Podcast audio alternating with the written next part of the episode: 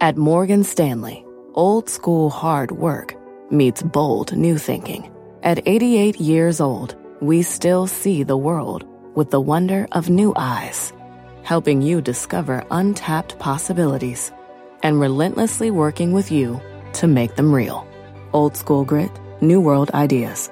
Morgan Stanley. To learn more, visit morganstanley.com slash why us. Investing involves risk. Morgan Stanley Smith Barney LLC.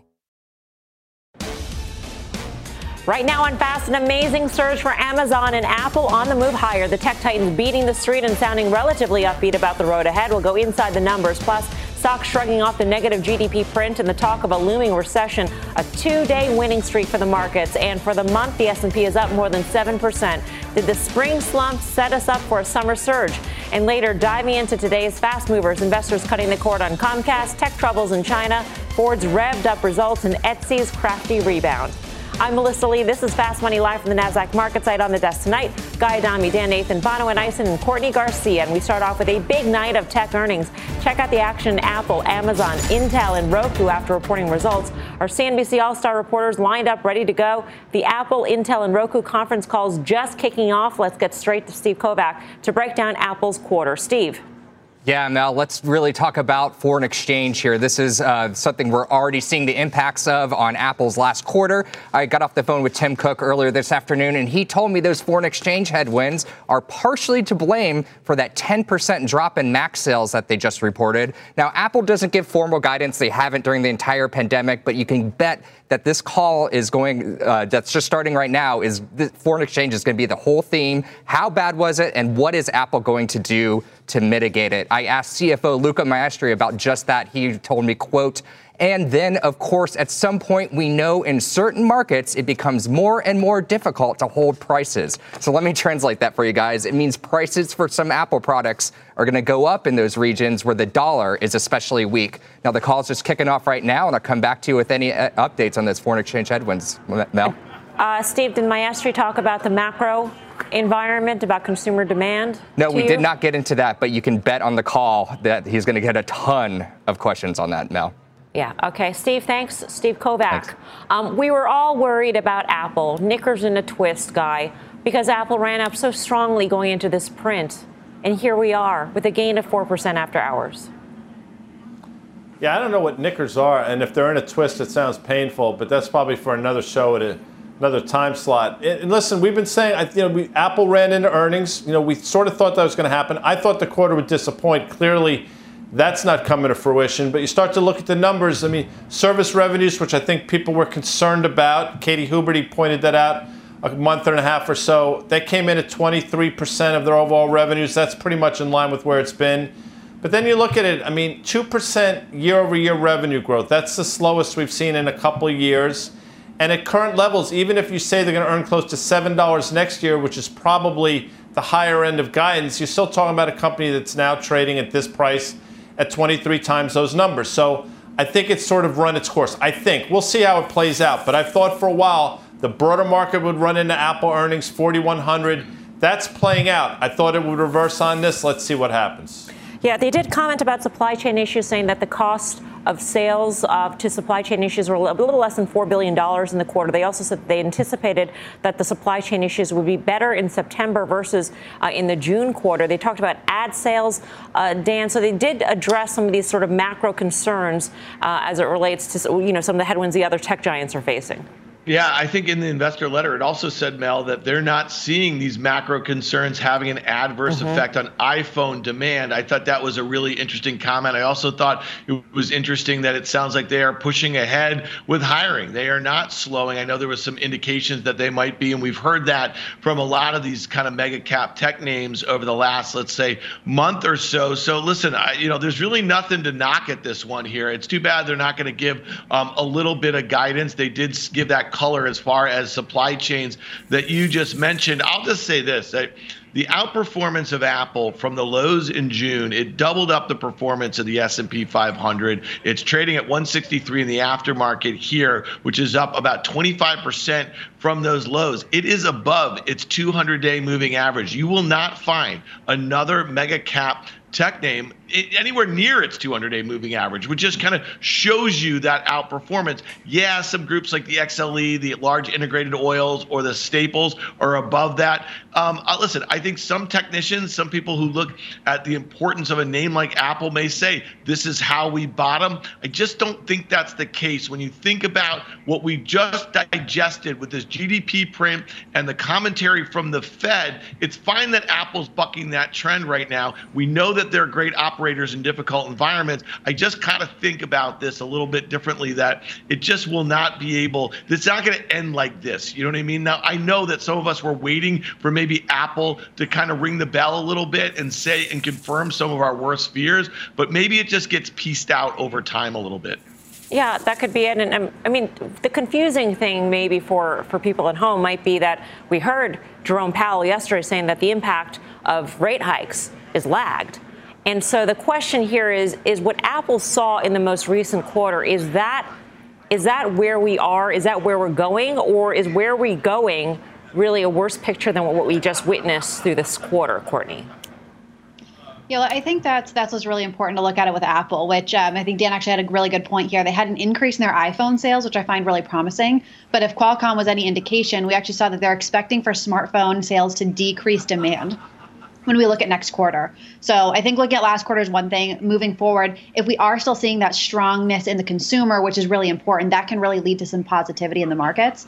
And that's really what the markets are so happy to see right now is Fed came out, they raised interest rates essentially what was expected. Uh, that was already priced in and they're starting to see that inflation is there's some signs here that might be coming down later this year early next and that ultimately can be a good thing for the consumer over the long run so, Bonawyn, is, is Apple a barometer or is Apple an exception? Uh, I think going in, a lot of us thought that they might be the barometer for the overall general economy and, and how to best navigate through that. As you get to see more and more earnings, uh, it seems like they are actually the outlier. And to Dan's point earlier, that kind of sets up how you can have a case for you know a declining market, but you still have these one-off bellwether stocks that are able to kind of hold. You know, we were concerned about China and supply chains. They seem to, to be able to navigate that. The the FX effect is is pretty much going to affect all companies. So I don't think you know you can really part and parcel that. And then you were worried about gross margins kind of going forward and how they would go through this this current situation. If they've held in strong in the mid 40s. Um, you know, you compare that to, I mean, it, it's very hard to compare, but you compare to like, you know, a, a Roku or a Netflix or, or, or countless others, uh, you are seeing increased divergence there. And while I thought or actually had concern about Apple coming into this print, um, you know, I, am I'm becoming more convinced that Apple and the market will continue to, to diverge and that investors will continue to rush to the stock as a safe haven. All right, let's get to the other uh, big tech name out, Amazon. Uh, with earnings after the bell, the shares are jumping. They're up 12.5% after hours, adding about $160 billion to market cap right now. Let's bring in Deirdre Bosa to break down the quarter. Debo. Melissa, here's the takeaway. Amazon took its medicine, a $6 billion charge in incremental costs earlier this year to clean house, and now it's back. Uh, it's in a pretty good position as well to sort of take advantage at a time when its competitors in a number of different businesses are now having to clean their own house. Um, it was such a contrast to Walmart in terms of consumer demand. It was a contrast to Shopify in terms of warehouse capacity and Meta in terms of advertising. CFO Brian Olsavsky just told me over the phone that there has been no slowdown in demand. In fact, it increased and in stock items returned to pre pandemic levels. Um, he, also said that they slowed their 22 and 23 operation expansion plans, so they are now better in line with demand. There's, that's speaking to that overcapacity issue. He even noted that Amazon's type of advertising performs well in a recessionary environment. And certainly we saw that in this past quarter. Advertising growth was 21% year over year. He said that would have actually been higher, but Prime Day was moved to Q3. One maybe worrying thing, Melissa, is he said that his comments on inflation, he said that he sees those pressures remaining and actually becoming stronger in the third quarter. Hopefully, we'll get more on that on the analyst call. Back to you. All right, Debo, thank you. Let's trade uh, Amazon here, and, and Deirdre Bosa highlighted it in terms of the contrast to Walmart. So here's the same question, Guy. Is Amazon the barometer or is Amazon an exception? Exception for sure because I think they're running their business better. I don't think it's necessarily a barometer, but they're clearly running it better. And they decided that this will be a quarter where they flip that operating margin switch, and it came in at 2.7% with the street looking at 1.4%. And AWS hung in there. Um, I think that encourages people on the back of pretty much what Microsoft said. So I, you know, I look at this and say, you know, maybe Microsoft should be selling off a bit uh, in the after hours because they didn't operate nearly as well as Amazon did. But let's play stock market a little bit here. Last night I said it was a pair of twos. Well, if you were playing that hand, you flop two more twos, and basically you got four of a kind. So that's the good news. I think the bad news is this 138 level or thereabouts is where we bottomed out. If you go back in March 8th or thereabouts, this is where we stopped on the downside and then subsequently rallied uh, to 160 or so. So past support becomes resistance, and I think that's what's going to happen here in the form of Amazon at 138. Does this seem, Courtney, like a, like a good trade in, in a rising inflation environment? Yeah, I mean, you want the companies to have pricing power, and if they're clearly seeing the demand coming in, that maybe they do have that. Um, I think ultimately some of my problems with Amazon are, and like a lot of your growth companies, is their valuations are still a lot higher. So it is part of our portfolio. It's not something I'm actively adding to. I definitely want to hold it for the longer run here right now. Um, but I think there's a lot of you know better valuations in the economy right now. That's not necessarily where I'm jumping in with two feet. Yeah, Bonawyn, what's your take on Amazon? Yeah, I think it's a hold here as well. I mean, you have the cloud services which, which offset uh, some of the other areas that, you know, even if we're not seeing it all now, reading through the tea leaves, I think you consider to con- continue to see consumer weakness going forward, and Amazon isn't uh, isn't going to be an exception in that case. The difference between them and a Walmart, amongst other things, is that they do have that cloud and, and other areas to kind of buoy the rest of the business. Yeah, Dan, you're talking about cloud. Um, and, and Guy was mentioning how Microsoft should be trading, in theory, off in the after hours on the back of Amazon's strength in cloud.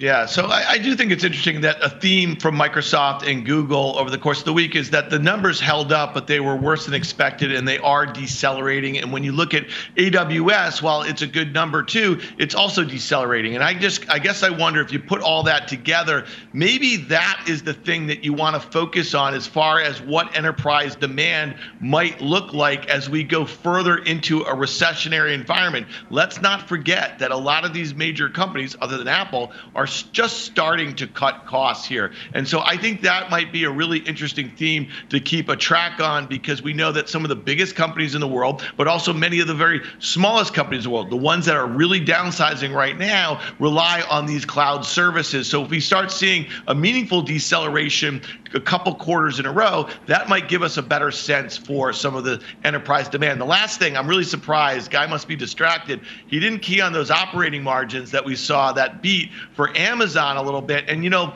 Andrew Jassy's been in this company for a long time. Excuse me, Andy Jassy. And this is kind of the Amazon playbook, right? They spend, they spend, they spend. Then they kind of cut back a little bit. They get that kind of leverage in their margins, and that's when the stock starts working again. This stock at its lows two months ago was down 46% from the time in which Andy Jassy took over as CEO of the company. And again, I think this might be the period where they cut some costs, they got rid of some of these kind of um, you know uh, warehouses, cut some people, and now they're going to realize maybe higher margins um, for the next couple quarters in some of these businesses that they had invested in over the last two years.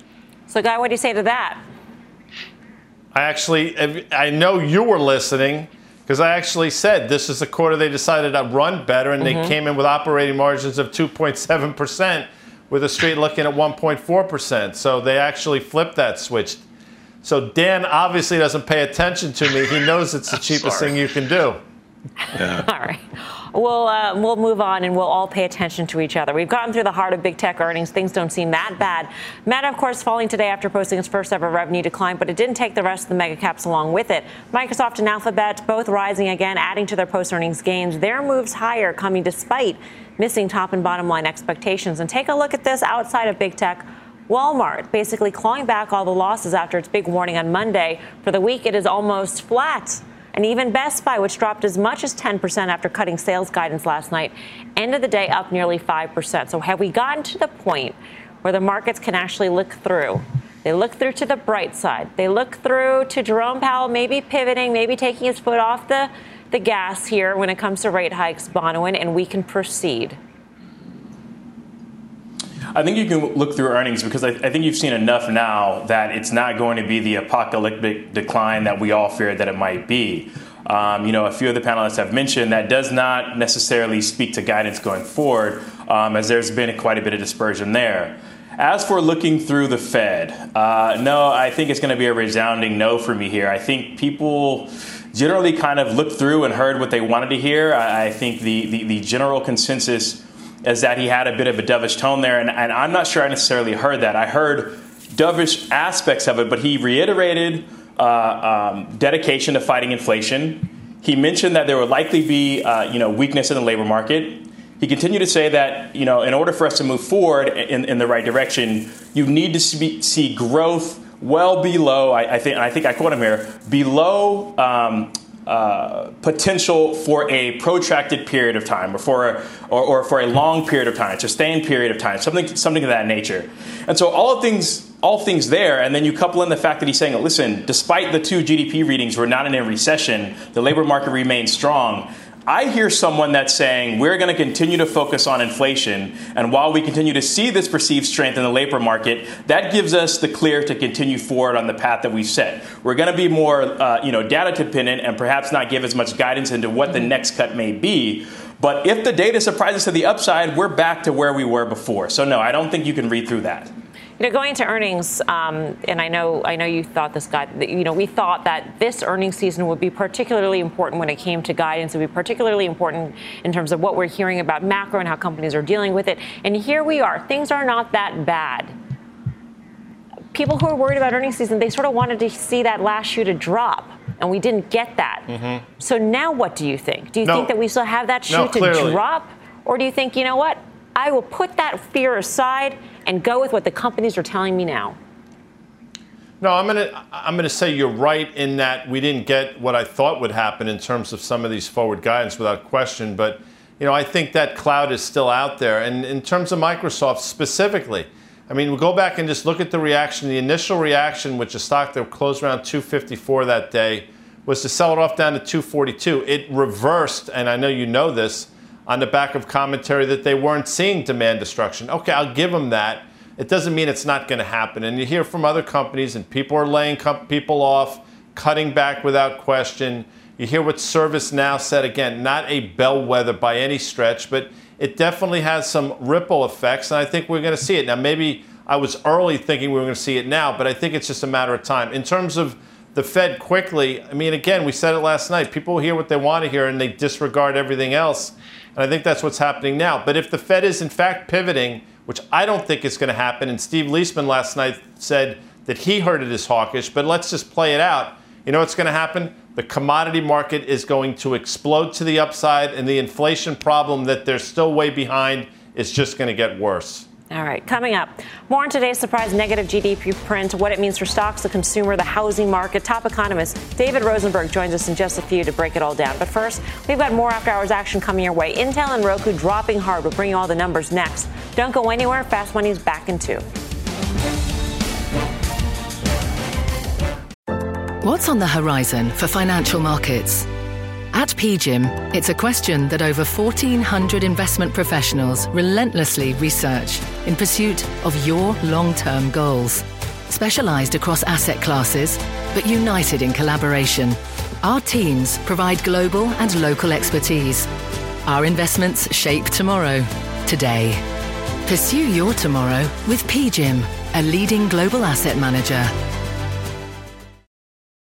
Edward Jones, who knows that just like life, financial planning isn't only about long term goals. It's about the moments big and small along the way. And when it comes to achieving everyday financial goals, Edward Jones works hard to connect you with someone you can trust professionally and personally. That's why they created their free financial advisor matching tool to help you find a financial advisor in your community. When you take the quiz and get your matches, don't expect just a list of resumes. You'll also see each financial advisor's story and personal interests. And when it's time to meet for the first time, they'll focus on your story, asking questions to understand where you're headed and why. Because Edward Jones knows that at the end of the day, behind every financial goal is a life goal. And that's what really matters. To learn more and find your financial advisor partner, take the quiz at match.edwardjones.com.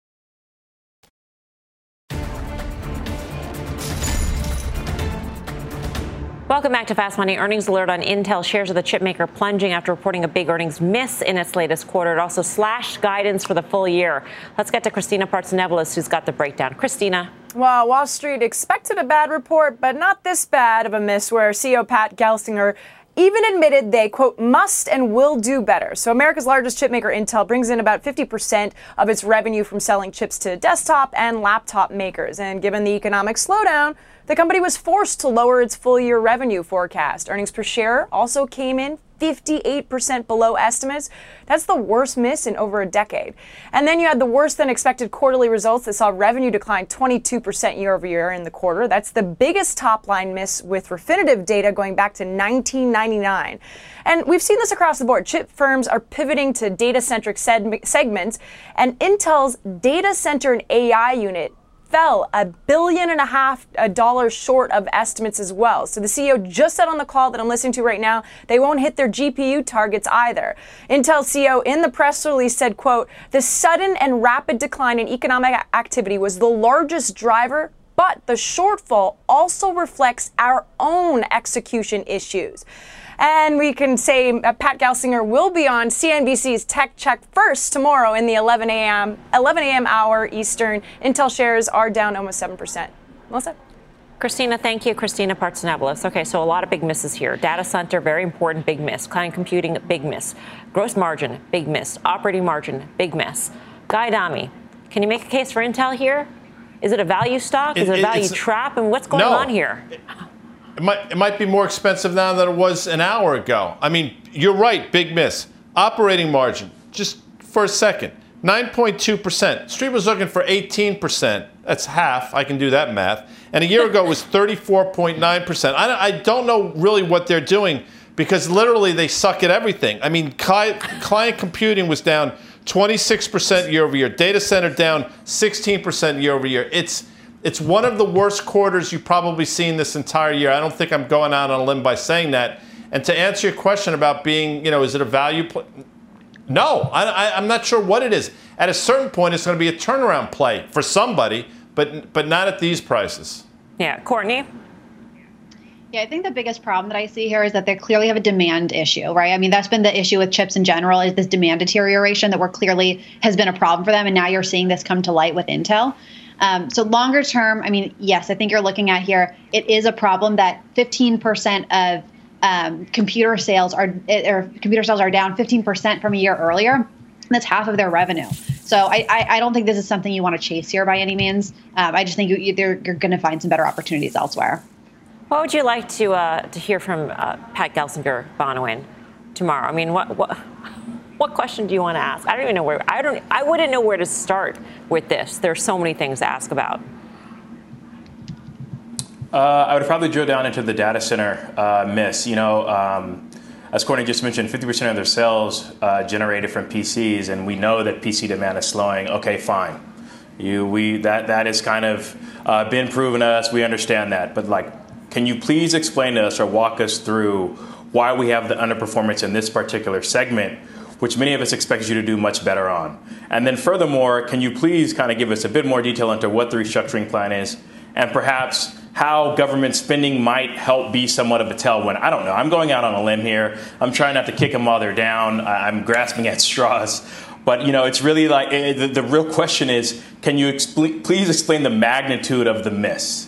Um, and, and that, there's really not really not much else to ask. I mean, everything else is really in the numbers. Yeah, and they talked about the industry issues and their own execution issues. And so you got to wonder where the dividing line or the percentages are assigned when it comes to those two buckets, uh, you know, behind the shortfall, Dan.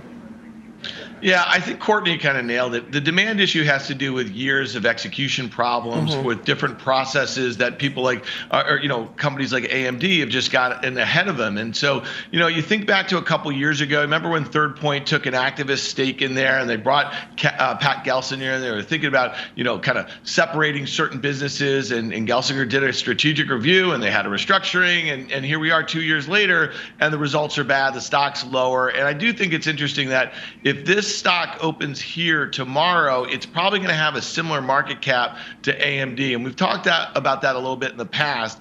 It's not so important other than when you think about that, that Intel's likely to have three times the sales of AMD this year. And it just shows you that Wall Street or investors are just, they're just having none of this. And it would be interesting to see if there are activists that might look to take a hmm. stake here because there are things that can be done to maybe accelerate um, a bit of this um, kind of restructuring or maybe look to like unlock some shareholder value in some way, shape, or form with some of these faster growing businesses. All right.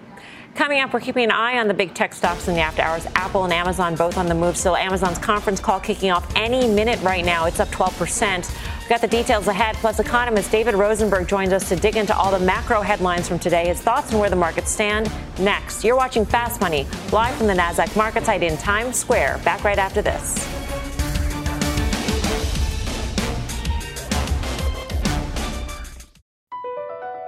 BP added more than $70 billion to the U.S. economy in 2022 by making investments from coast to coast.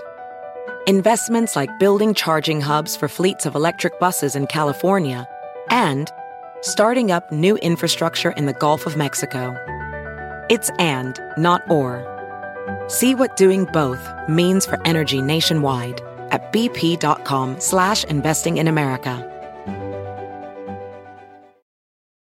Hot off the press from Maybelline, New York, it's new Lifter Plump, an intense plumping lip gloss formulated with chili pepper to deliver a heated sensation for an instant plumping effect that lasts. From eight sizzling shades like Blush Blaze, Red Flag, Hot Honey, Cocoa Zing, and more. An extra large wand applicator transforms lips in one swipe. Learn more at Maybelline.com. For a limited time, get 10% off your Lifter Plump purchase on Amazon with code 10PLUMP.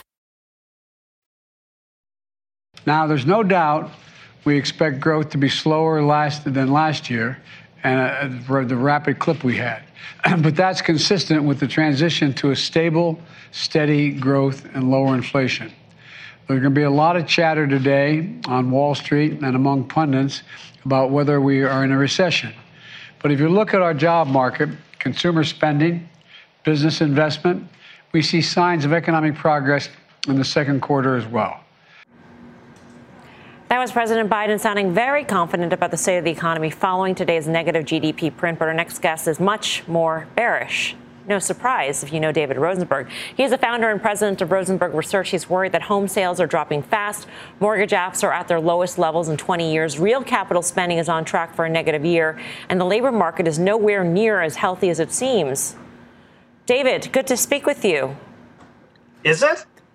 I think so. I mean, if you think about what you said, isn't that exactly what the Fed wants? And so if, if you if what you say is the truth and that we are headed for a much sharper slowdown more quickly than others think, then that means the pivot is closer than we think.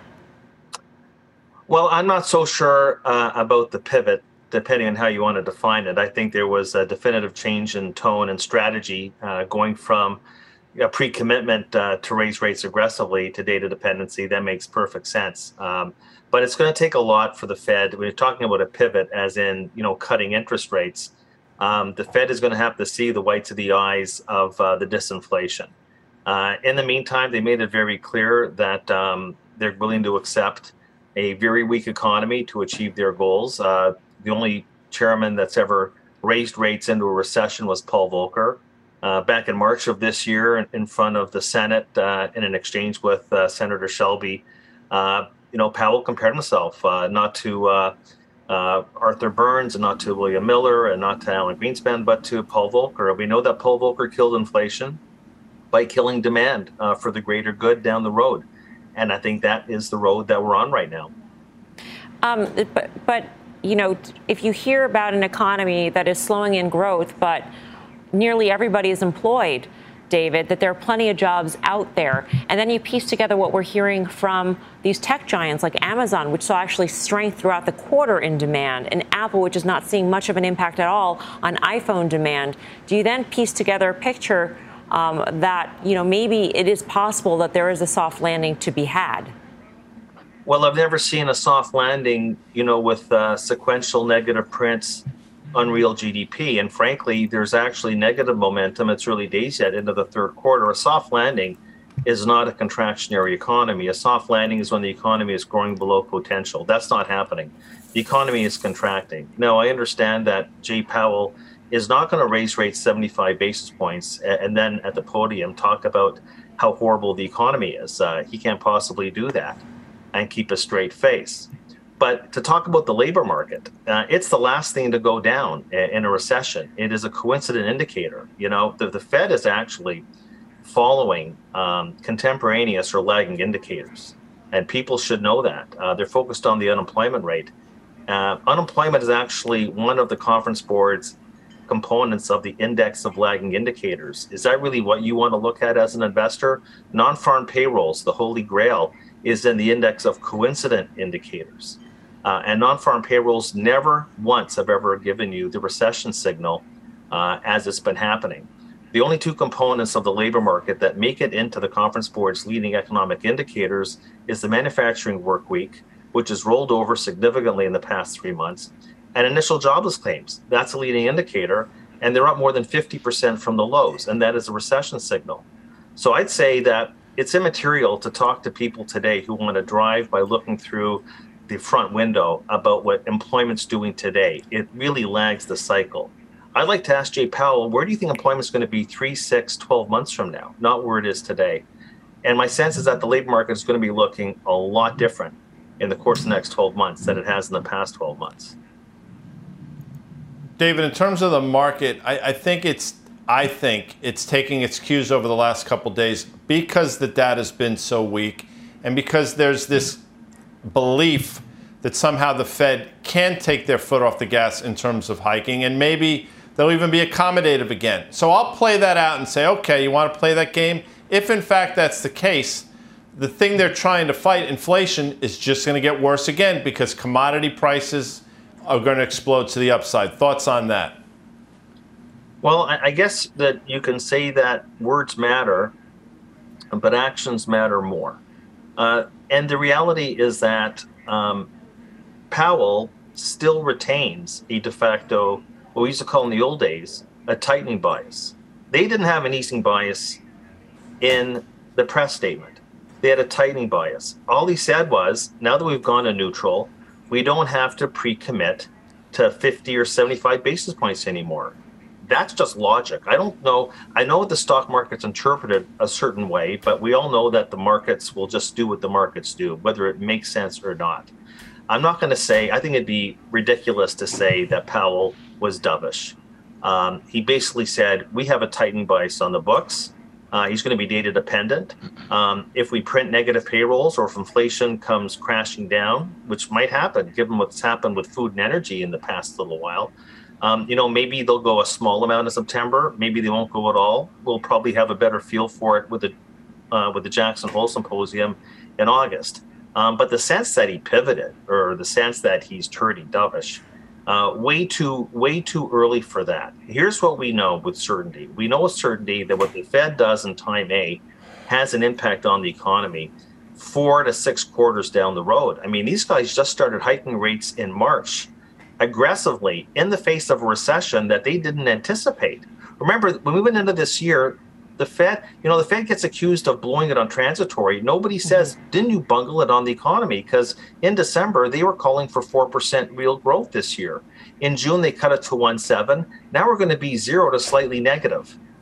And so they bungled the real side of the economy too, or maybe that's exactly what they want to kill inflation, and the economy is going to pay the price for it. But you see, this is, I don't know the extent to which or the magnitude of the recession. I just know it's going to last a lot longer than people think because right. we've already had two quarters of negative growth. A lot of that, mm-hmm. by the way, is from the fiscal policy contraction. Fiscal policy is contracting at a record amount this year. Nobody talks about the fiscal drag on the economy. And, and, and what the Fed's already done, 225 basis points, hasn't even shown up yet yeah. in terms of peak impact. That's going to be next year. So they can actually go on hold. I don't care. They can go on hold in September, and the markets might go through another extended bear market rally. But the risk is having tightened into the recession, and this is a recession, having tightened into the recession and not seeing all the lags kick in yet, it's going to continue probably not just these past two quarters, but the next four quarters. And that'll be, I think that'll be the the, the, the real comeuppance uh, for risk assets when they realize, oops, it might not be a deep recession, uh, but it's going to be lasting longer than we had anticipated. Oh. David, thank you. Always great to get your thoughts. Thank you. David Rosenberg. Dan Nathan. Uh, listen, I've followed Rosie's work for 20 years. Um, he's mm-hmm. about as thoughtful as it gets. And one of the things I think is his superpower is his ability not to be in consensus. And that means that he's going to be early sometime.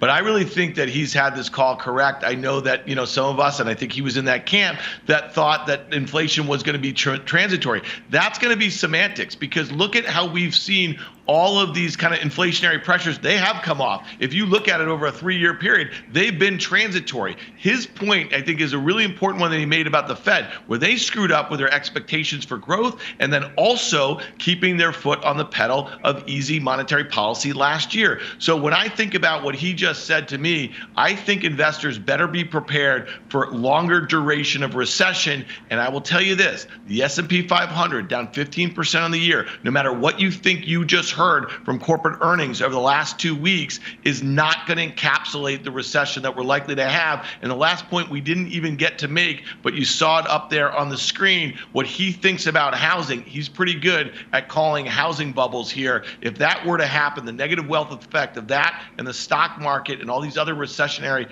um, factors, I think is not a great setup. So to me, I do expect the S&P 500. It can maybe go a little bit higher here, but I expect a retest of those lows that we saw in June. All right, coming up, we're keeping an eye on the big tech names on the move in extended trading. Apple and Amazon both on the move here. Um, Amazon still holding on to a 12% gain. Fast Money friend Gene Munster is back with a breakdown of the company quarters. That's next. Plus, check out Pfizer climbing into the green today on the back of its earnings, a move sparking some interest in the options markets. The details when Fast Money returns.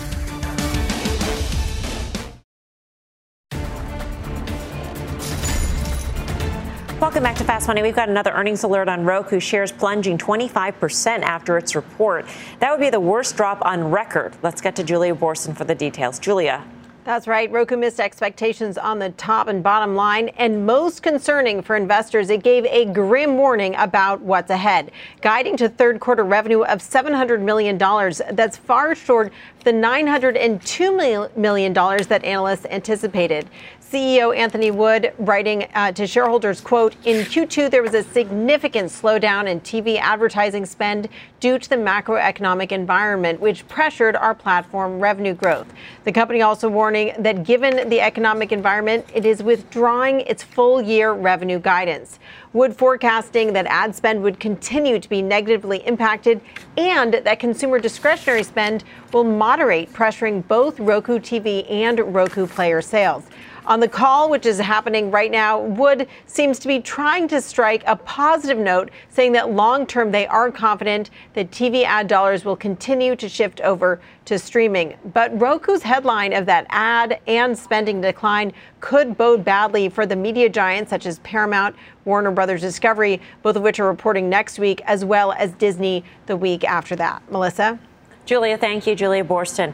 Sticking with tech earnings, let's take a look at the after hours action in Apple and Amazon. Both the calls are underway right now. Let's bring in Fast Money friend Gene Munster of Loop Ventures for more reaction to the numbers. He's been dialed into the call.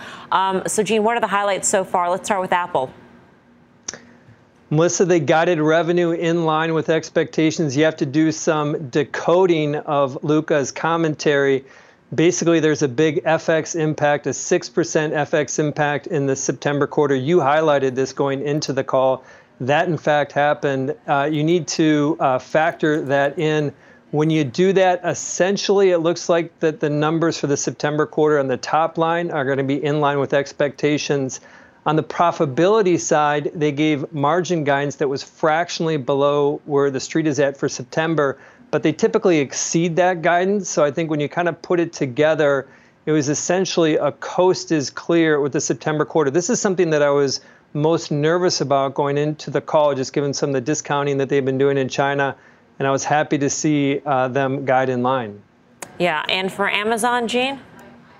Uh, Amazon, all the good news came on the uh, when they put the press release out. The one takeaway is this: is accelerating revenue from seven percent in the June quarter to 17 percent, Why is Amazon outpacing Walmart? The reason is that e commerce is still in its infancy and Amazon is reaping that. About 20% is bought online in the US, and Amazon's benefiting from that. Gene, I'm going to ask you to pull out the history books, if there are history books for this, and that is how do these how do these two stocks react in general to um, you know, a recessionary environment. And, and, I'm asking this because, you know, we have this sort of question. If rate hikes impacts aren't for quarters in the future, and we're getting a snapshot for what was the second quarter and for the third quarter at this point, Gene, we haven't actually seen any impact on the consumer yet. So maybe these, these results, while good, aren't really reflective of what the environment will be. Well, the history book would say to just look at the body of data that we have. And in this case, we have data points from some of the big tech companies and some of the traditional companies. And uh, my sense is that the traditional companies, big companies, are stumbling. They are missing numbers. They are guiding down. But you see the results from, I guess, Apple in particular, the strength in it. And I think what's going on is very simple: is uh, there is a break here and I think it underscores the dependency that we have, whether it's on Apple or Amazon, the dependency uh, that we continue to have, not just about the last two years, but just year in and year out. And I would, uh, so I think that they will do better. We're seeing them do better, which means that investors can sleep better at night owning companies like mm-hmm. Apple. And I would just uh, offer one final piece. That doesn't mean that Apple is going to be immune to any of the these headwinds. Things can change. But this was a really tell. The September guide was a huge tell about the strength that they have. And they're a conservative team and they're optimistic about September. So the simple takeaway is every company is going to be impacted, and Apple in particular is doing a better job because people just simply want their products more. Gene, thanks. Always good to speak with you. Gene Munster. Um, we you. should note that uh, Apple has pared some of its gains in the after hour session, now up 2.8% versus the 4% that we saw uh, right after the print. Courtney, it's back. The notion that big cap tech may be defensive, may be the stock you want in a growth environment, in a contraction environment. I mean, it's, it's the all weather stock. Do you believe that? Um, yeah, I'm, I'm, a little bit cautious on that, but um, I, what I do like, like take Apple for example, they do have a lot of cash on their balance sheet, and I think that is something that could really um, allow them to weather through a down period better than some of their competitors or better than some of your smaller companies. Um, my, my hesitation here is even though it's ha- come down in price significantly, it's still trading at a higher valuations than its 10 year average. Um, and it is trading at actually higher than the NASDAQ is. So you know, I, I, think I would still want to look for some of your companies that are a little cheaper here. We do own it. I do want to hold it for the long run. Um, I just don't necessarily want to be actively adding a ton more cash here. All right, coming up, shares of Pfizer reversing course today on the back of earnings. And that had option traders plugging in. We'll tell you how they're playing the name next. Plus, so many choices, so little time. The traders have their eyes on a couple of today's big movers. So, are these names worth a buy? More on that when Fast Money returns.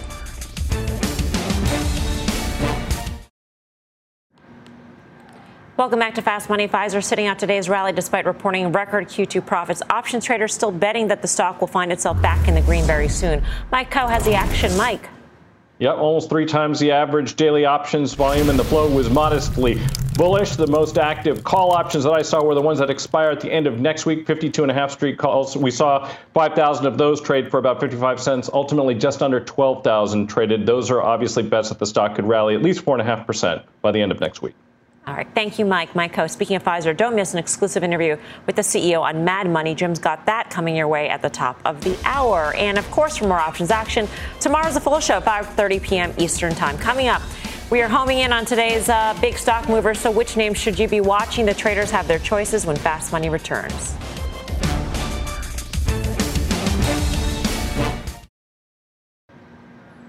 Welcome back to Fast Money. Time for a trader's choice on a few of the big movers today. First up, Comcast, our parent company, sinking more than 9% despite beating estimates. The company saying it added no Peacock subscribers in the quarter. Guy, your take. No subscribers for the first time ever. Ever is a long time. Everybody's darling this time last year. Nobody loves it now. Traded two times normal volume. I'll say this 37, which it'll probably get to, will make a huge double bottom from the spring of 2020. I think you can buy it there, Melms. All right. Up next, Chinese tech stocks sliding today. U.S. regulators pressing for audits of about 200 Chinese companies. They could face delisting if they do not comply. Dan. Yeah, we often use the term kind of uninvestable. These were great growth stories when, I, I mean, we just, I, I, think the economy looked different, the global economy looked different. I think they're kind of still uninvestable. This is going to be a continued overhang in many of these names. All right, on the plus side of things, Etsy surging nearly 10% after posting an earnings beat yesterday. Bonawyn.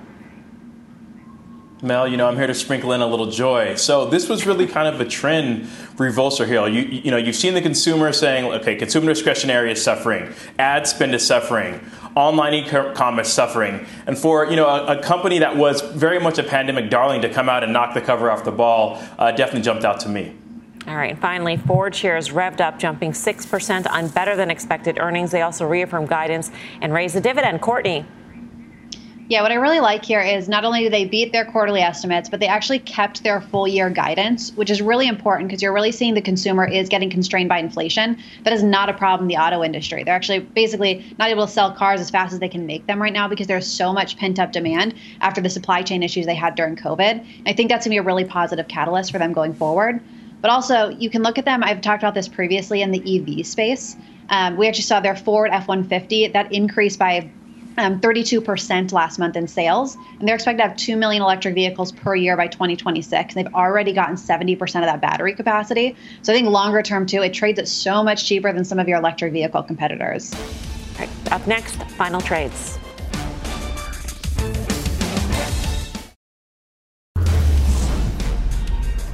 For the final trade. Let's go around the horn. Bonawyn. I uh, formed a nice uptrend since that mid July low uh, stick with it. Courtney. Uh, Ford, I talked about this a little earlier, but stick with those companies that are not having demand issues. They're one of them. Dan Nathan.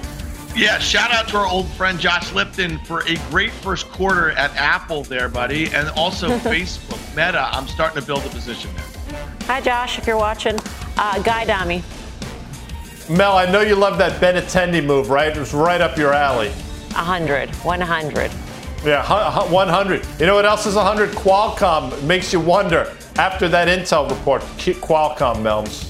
All right. Thanks for watching Fast. I'll see you back here tomorrow at 5 for more Fast Money. Meantime, don't go anywhere. Mad Money with Jim Cramer starts right now.